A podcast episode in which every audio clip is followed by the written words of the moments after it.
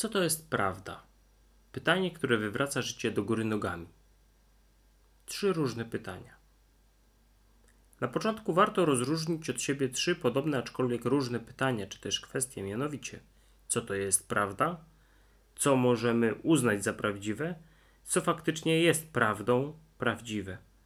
Pierwsze pytanie jest pytaniem o definicję, czyli o wyjaśnienie danego terminu. Skoro chcemy mówić o prawdzie, to warto byłoby najpierw sprecyzować, co kryje się za tym słowem. Pytanie drugie jest pytaniem o kryterium prawdziwości. A więc, gdy już nawet wiemy lub domyślamy się, co to jest prawda, to musimy dysponować jakimś narzędziem, które pozwoli nam uznać prawdziwość lub fałszywość czegoś.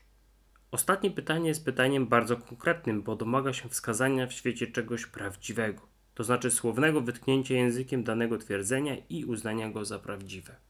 Nośniki prawdy.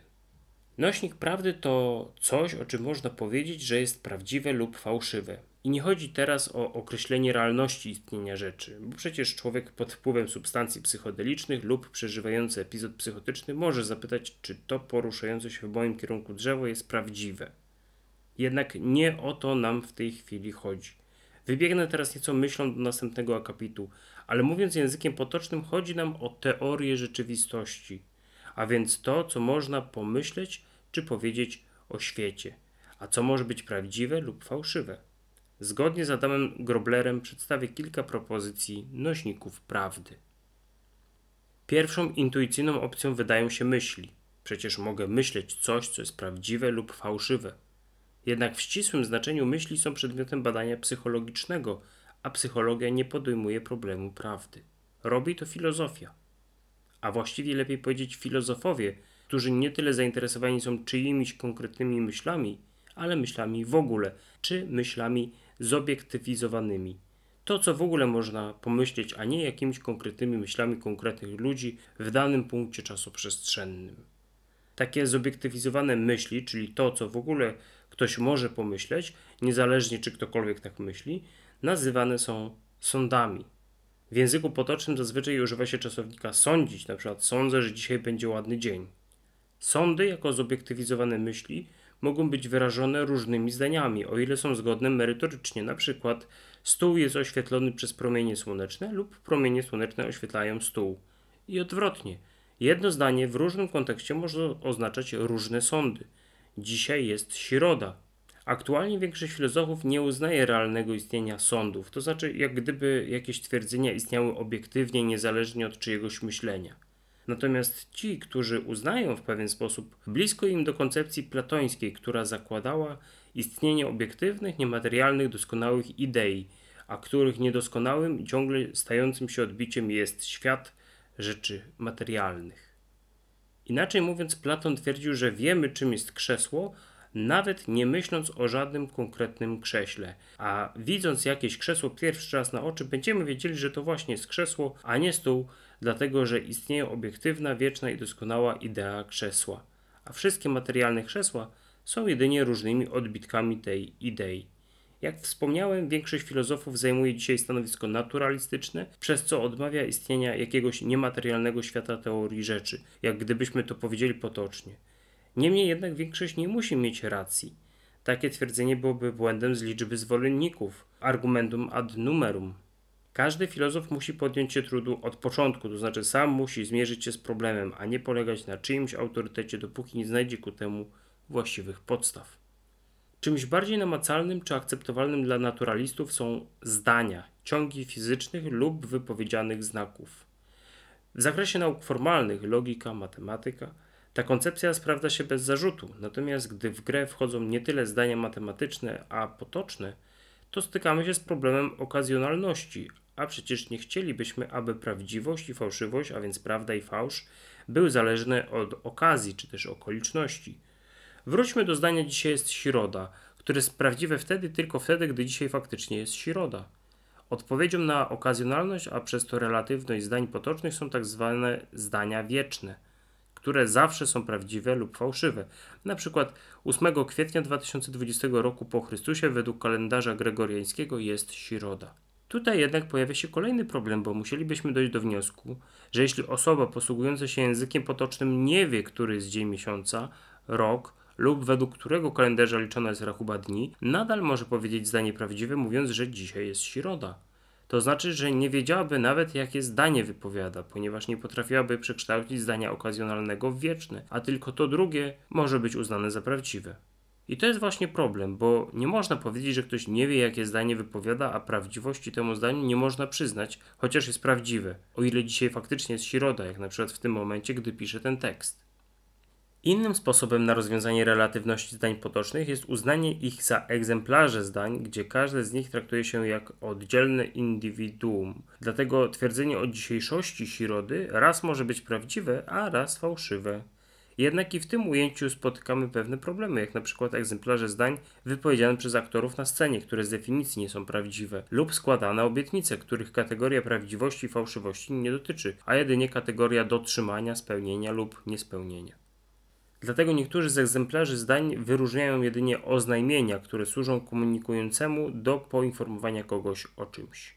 Powyżej jedynie zarysowałem kwestie związane z nośnikami prawdy dla szerszego ujęcia podejmowanej problematyki, natomiast w dalszym kontekście będę posługiwał się potocznym terminem twierdzenie jako nośnika prawdy lub czegoś, o czym można orzec, że jest prawdziwe lub fałszywe. Sądzę, że twierdzenie pozwoli czytelnikowi rozumieć, co mam na myśli, niezależnie czy pod nim kryłyby się platońskie idee, obiektywne sądy, zdania wieczne, czy w końcu egzemplarze zdań w formie oznajmień.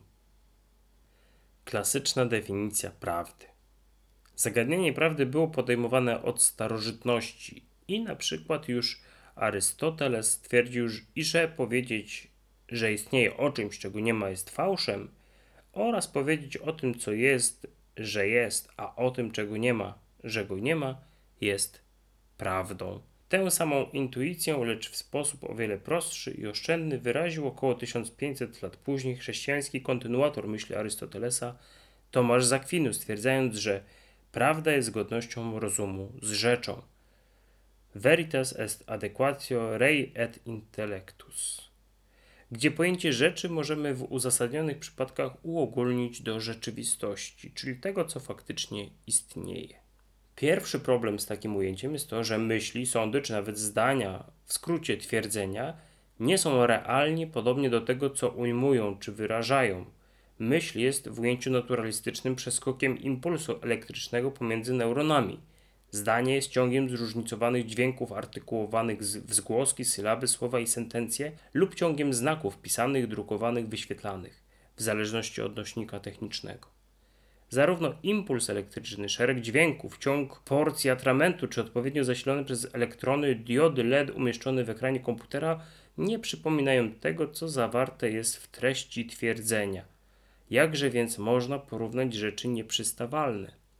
Ale nawet jeśli byśmy zawiesili ten problem i przyjęli umownie, że wiemy o co chodzi w zgodności między myślą, intelektem, a rzeczą, rzeczywistością, to tak się niefortunnie składa, że otaczającą nas rzeczywistość możemy ogarnąć jedynie myślami.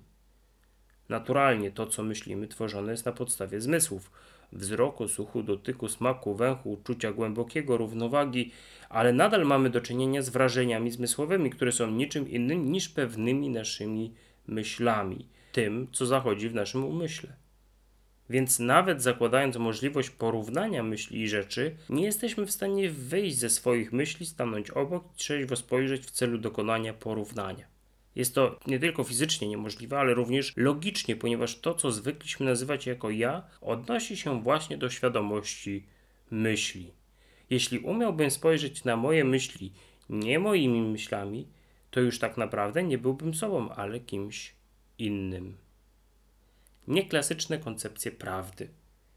Dlatego w odpowiedzi na problemy związane z definicją prawdy wypracowano kilka nieklasycznych koncepcji. Nie definicji, a koncepcji, ponieważ stwierdzono, że bardziej niż sama definicja prawdy, czyli objaśnienie terminu prawda, interesuje nas kryterium prawdziwości, a więc kiedy można mówić, że dane twierdzenie jest prawdziwe lub fałszywe. Jedną z propozycji jest koncepcja koherencyjna, która postuluje, że twierdzenie jest prawdziwe wtedy tylko wtedy, gdy przynależy do koherentnego systemu twierdzeń. System jest koherentny wtedy tylko wtedy, gdy twierdzenia do niego należące wzajemnie się uzasadniają. Inaczej mówiąc, Jeżeli mamy jakiś zbiór twierdzeń i jest on nie tylko niesprzeczny, ale również usystematyzowany logicznie tak, że twierdzenie B wynika z twierdzenia A, a twierdzenie C wynika z twierdzeń A i B i każde kolejne twierdzenie daje się w ten sposób uzasadnić, to możemy mówić, że każde z tych zdań jest prawdziwe. Problem z tą koncepcją jest taki, że na samym początku nie mamy gotowych twierdzeń prawdziwych. Jesteśmy zmuszeni wybrać zdania początkowe w oparciu o inne kryterium niż kryterium koherencyjności systemu. Tym samym nie tylko zaprzeczamy poniekąd całej koncepcji, chociaż niekoniecznie, bo można by przyjąć ją jako koncepcję wyższego poziomu, ale również dopytujemy się zarówno o niekoherencyjne kryterium prawdy, a także o to, czym kierować się przy wyborze zdań podstawowych. Kolejną opcją jest koncepcja pragmatyczna, która głosi, że myśl jest prawdziwa wtedy i tylko wtedy, gdy działanie podjęte na jej podstawie okazuje się być skuteczne. Przyznaję, że to podejście jest mi bliższe, bowiem stawia na praktykę. Jeśli coś działa, to jest prawdziwe, a przez to stosunkowo łatwo określić pewien zakres twierdzeń, przynajmniej tych przyziemnych i bliskich codziennemu funkcjonowaniu. Niemniej jednak chyba wszyscy widzimy pewne słabości. Po pierwsze, nie jest czymś niewyobrażalnym, aby dwie równie dobrze sprawdzające się praktyki wykluczały się wzajemnie. A przecież chcielibyśmy, aby prawda, która ma w sposób adekwatny opisywać rzeczywistość, nie była wewnętrznie sprzeczna. Po drugie, nie wiem, czy podzielacie moje wspomnienia z lekcji matematyki, ale zdarzało mi się popełnić błędy w trakcie obliczeń, a jednak wynik okazywał się słuszny. Jak to możliwe? Ano tak, że jeśli popełniłem błąd numer jeden, a w następnych krokach postępowania matematycznego nie zachowałem konsekwencji, to popełniłem tym samym błąd numer dwa. Przez to tak jak dwa minusy dają plus, tak w tym przypadku dwa błędy mogą się w szczególnych okolicznościach równoważyć. Innym przykładem może być złe rozczytanie nut, które jednak wpasowuje się w charakter, tempo, rytm i harmonię utworu. Będzie to działać, to znaczy ładnie brzmieć, ale nie będzie to zgodne z zapisem nutowym. A więc jakieś twierdzenie może być potwierdzone przez skuteczną praktykę, lecz tym samym być fałszywe. Innym przykładem koncepcji kryterium prawdziwości jest koncepcja konsensualna, której to nazwa bierze się od słowa konsensus, oznaczającego powszechną zgodę, a wyrazić ją można następująco. Twierdzenie jest prawdziwe wtedy i tylko wtedy, gdy ostatecznie zostałoby zaakceptowane w wyniku wymiany argumentów w idealnej sytuacji komunikacyjnej. O idealnej sytuacji komunikacyjnej możemy mówić wtedy tylko wtedy, gdy nie wyklucza ona z dyskusji nikogo, kto mógłby wnieść do niej coś wartościowego, zachowuje równouprawnienie dyskutantów, jest wolna od autoiluzji i zewnętrznego przymusu. Brzmi to sensownie, aczkolwiek ociera się delikatnie o wspomniany już argument z liczby wyznawców, argumentum ad numerum, który w logice uważany jest za błąd we wnioskowaniu. Nie trudno przywołać z historii sytuację, gdzie wszyscy zainteresowani tematem i kompetentni uczestnicy dyskusji zgadzali się ze sobą co do np. teorii X, lecz dopiero rozwój techniki i przyrządów pomiarowych takich jak teleskop Galileusza lub pojawienie się jednostek genialnych takich jak Albert Einstein pozwoliło dostrzec błędność dotychczas panującej teorii X, przez co rzucano się w wir zupełnie nieznanego pola badawczego, wydobywano z niego nowy materiał badawczy i w powiązaniu z analizą oraz systematyzacją teoretyczną ujawniała się teoria Y. Kilka słów za pragmatyzmem. Jak dotychczas chyba ujawniłem więcej problemów i pytań niż rozwiązań oraz odpowiedzi, a to może budzić w czytelnikach pewien niepokój, bo chociaż sama treść mogła być mniej lub bardziej ciekawa, to nadal nie wiadomo do czego zmierzam i czy w ogóle.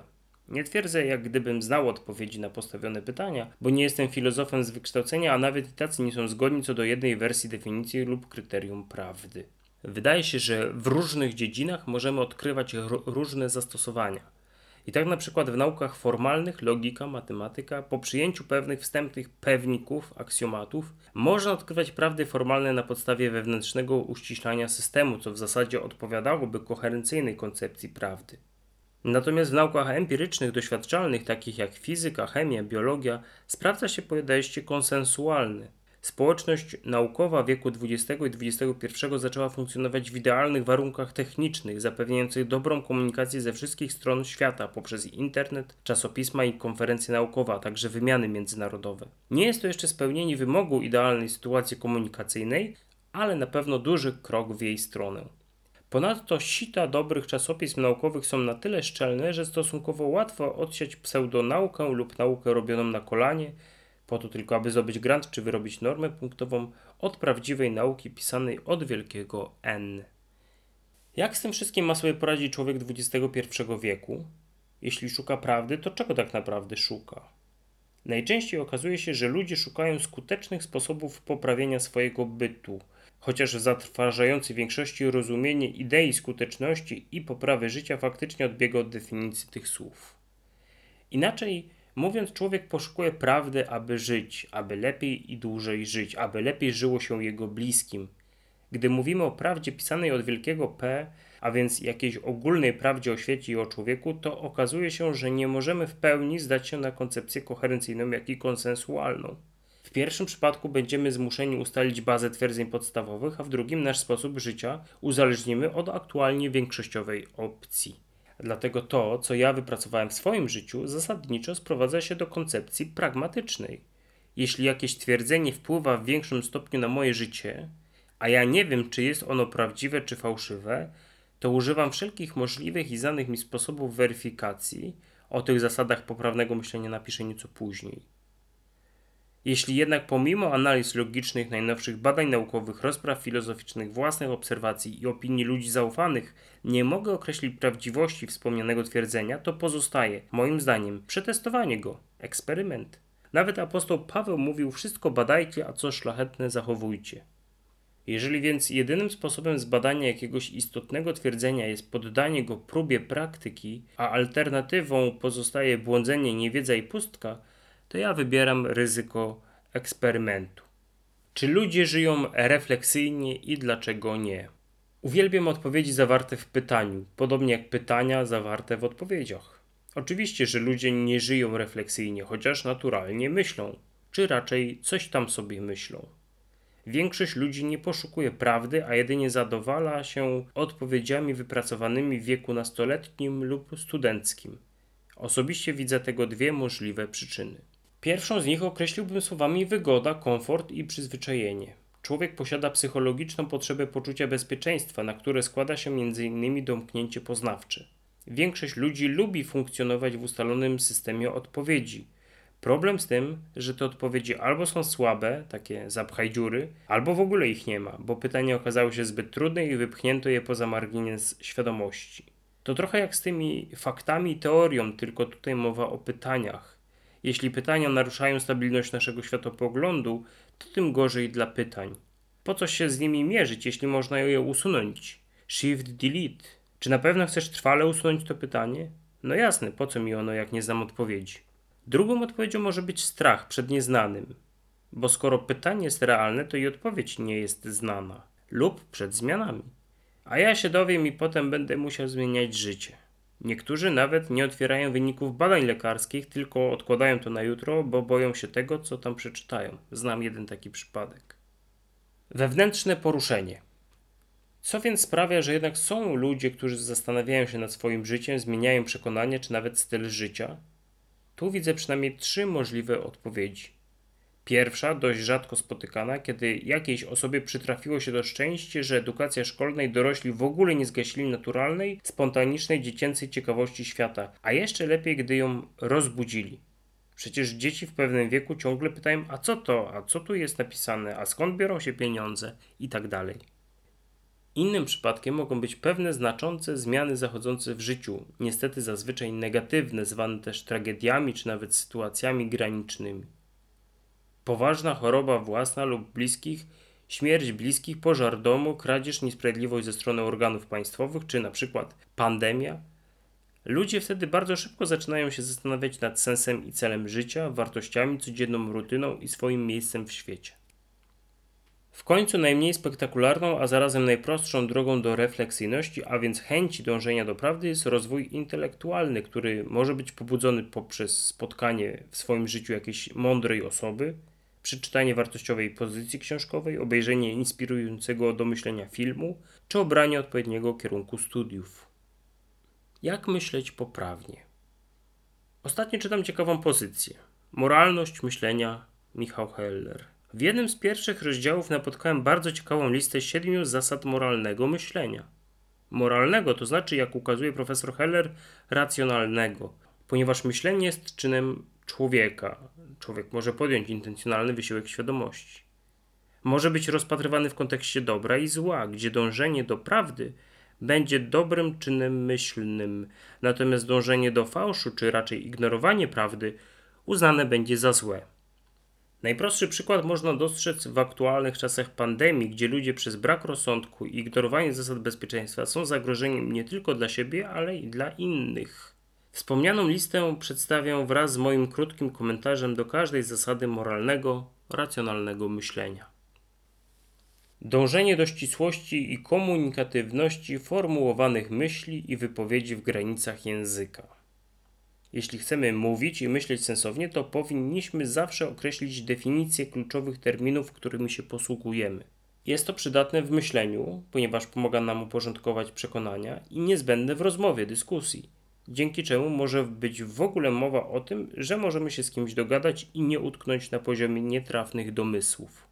Komunikatywność natomiast domaga się tego, abyśmy wczuli się w język naszego rozmówcy i starali się mówić w sposób dla niego zrozumiały. Otwartość na dyskusję z innymi. Człowiek, który nie myśli swojego życia, nie kontempluje go, który już wszystko, co chciał, obmyślił, nie chce rozmawiać z innymi. Albo nie czuje takiej potrzeby, albo nawet boi się krytyki swojego dotychczasowego poglądu. Jednak ze statystycznego punktu widzenia bardzo mało prawdopodobne jest, aby jedna osoba mogła odkryć wszystkie najważniejsze prawdy o świecie, nigdy nie konfrontując się z innymi uczestnikami świata. Samokrytycyzm. Warto narzucić sobie na kark taką brzytwę, która z założenia zapytuje o właściwe uzasadnienie dotychczasowych przekonań. Ludzka świadomość ma nieładną, choć użyteczną zdolność samozwodzenia. Dlatego samokrytycyzm powinniśmy ustawić w opcjach jako domyślny. Krytyczne rozpatrywanie innych opcji. Profesor Heller wskazuje, że ta zasada wynika z dwóch pierwszych, ale warto ją uwypuklić. Dodam, że słowo krytyczne nie jest w ogóle związane z krytykanstwem. Krytykanstwo to domyślna postawa negowania opinii innych, czy po prostu innych osób, działań itd. Tak Krytyka to inaczej podejście analityczne, w którym rozważa się wszystkie znane sobie za i przeciw, a następnie korzystając z wnioskowania logicznego lub oszacowywania prawdopodobieństwa, wybiera się w tym przypadku prawdziwsze twierdzenie. Wewnętrzna spójność poglądów. Jeśli nasz zbiór twierdzeń zawiera pięć zdań, ale przynajmniej jedno z nich przeczy drugiemu, to znaczy zachodzi logiczna sprzeczność, a więc obydwa zdania nie mogą być jednocześnie prawdziwe, to oznacza, że przynajmniej jedno z tych zdań jest fałszywe, bądź cały zbiór tych pięciu twierdzeń, w zależności od tego, jaką rolę pełnią owe twierdzenia w systemie.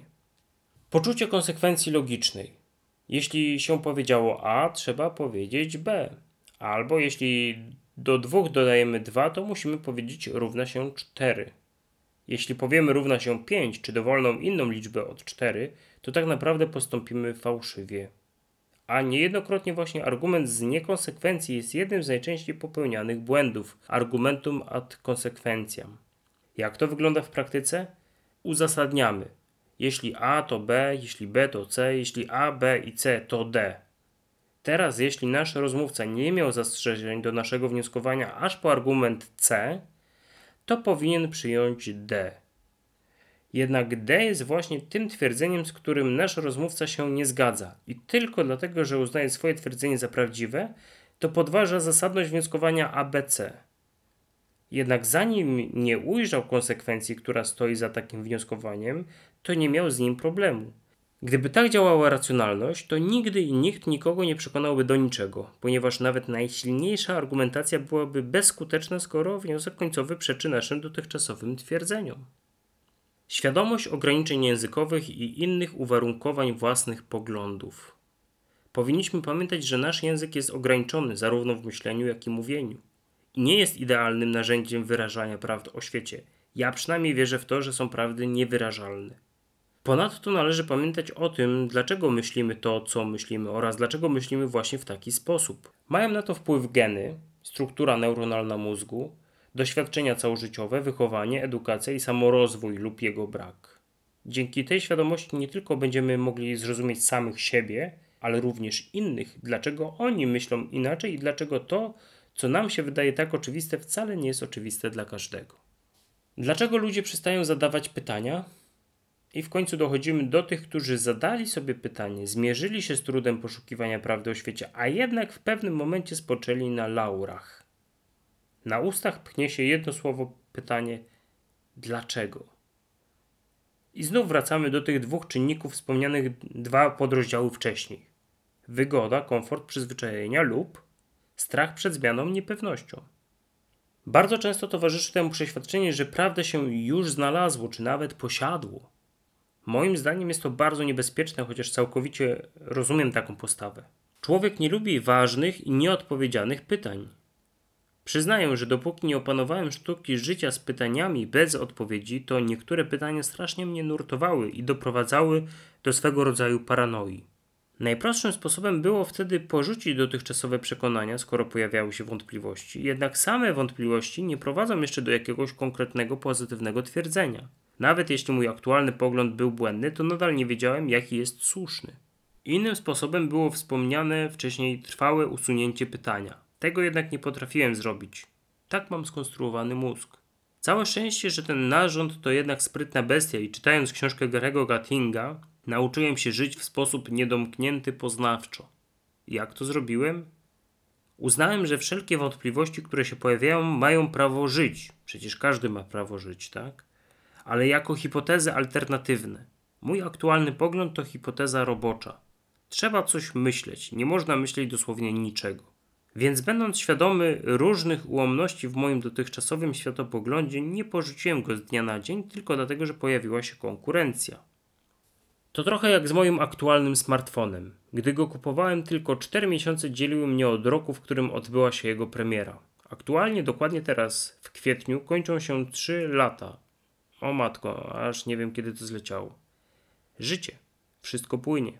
Smartfon ciągle działa, przyznam, że prawie bez zarzutu. Nie mówię, że nie chciałbym nowszego modelu, jeszcze bardziej wypasionego, ale mnie po prostu na niego nie stać. Jeśli mam kupić nowszy, ale gorszy smartfon, to sami ocencie. Podobnie mam z przekonaniem, twierdzeniem, które uznaję za prawdziwe. To, że dostrzegam jakieś pęknięcia, rysy i spowolnione reakcje mojego systemu przekonań, nie znaczy, że mogę wybrać coś równie dobrego czy lepszego. A nie wyobrażam sobie życia bez żadnego światopoglądu, podobnie jak nie wyobrażam sobie już życia bez smartfona, przyznaję się. Działam więc i żyję na tym, co mam, poszukując coraz to nowszych aktualizacji, futerałów, a z czasem może i modeli mojego światopoglądu. Dziękuję za uwagę i do usłyszenia. Konrad Pasikowski